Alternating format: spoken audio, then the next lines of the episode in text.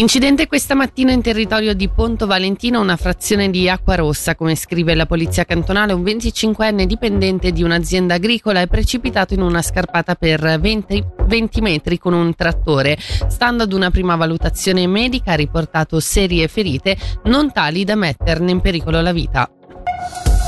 La Vizzara ha bilancio positivo per il primo anno d'attività del centro diurno per anziani gestito da Prosenectute negli spazi delle scuole di Prato Sornico, un luogo d'incontro che si ricorda è stato aperto dopo la mancata realizzazione di una casa di riposo a Broglio, progetto che rimane nel cassetto. Sentiamo la vice sindaca Chiara Donati al microfono di Nadia Lischer stato un anno promettente per il progetto, in quanto c'è sempre stato il martedì e il giovedì, che sono i giorni di apertura, una media di 15 persone a partecipare all'attività. Quindi è un ottimo risultato. Essendo un progetto pilota, è un progetto che è ancora in fase di stabilizzazione. Quindi io penso che sia ottimale adesso confermare il martedì e il giovedì come giornate di apertura per poi vedere in un futuro cosa è meglio. Si spera aggiungere altre giornate, sì. Attualmente abbiamo trovato una soluzione che permette di colmare la lacuna dell'occupazione degli anziani e quindi c'è questo centro che fa molto bene a loro. Che sarà necessità del futuro avere una casa anziani in Lavizzara potrebbe essere come non potrebbe essere, però bisognerà attendere l'evoluzione demografica che ci permetterà di valutare quelle che sono le reali necessità del nostro comune. Per cui è un progetto progetto che attualmente, se si può dire, è nel cassetto, ma rimane comunque una preoccupazione costante per noi.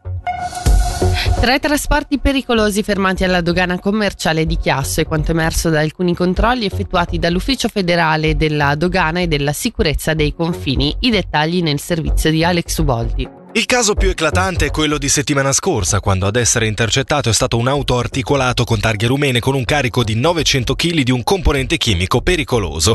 Gli altri due casi, uno nel mese di gennaio ed un secondo a dicembre, riguardano rispettivamente il trasporto di un liquido infiammabile e di batterie al litio. Sono le cifre rese note stamani dall'Ufficio federale della dogana e della sicurezza dei confini che parla di mancato rispetto dell'accordo europeo concernente il trasporto internazionale di merci pericolose su strada. L'ufficio specifica inoltre come in futuro si uniformerà la formazione nelle tre aree di controllo al fine di garantire la sicurezza globale alla frontiera per la popolazione, l'economia e lo Stato.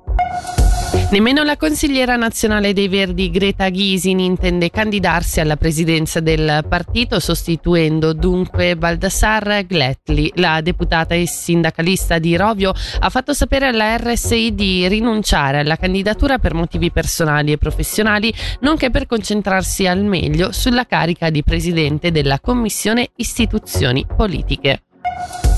La ferrovia Centovallina compare sul Guardian come collegamento ferroviario del mese. La linea che collega Italia e Svizzera, Domodossola a Locarno, è arrivata mercoledì sulle prestigiose pagine di uno dei quotidiani online più seguiti e autorevoli del mondo.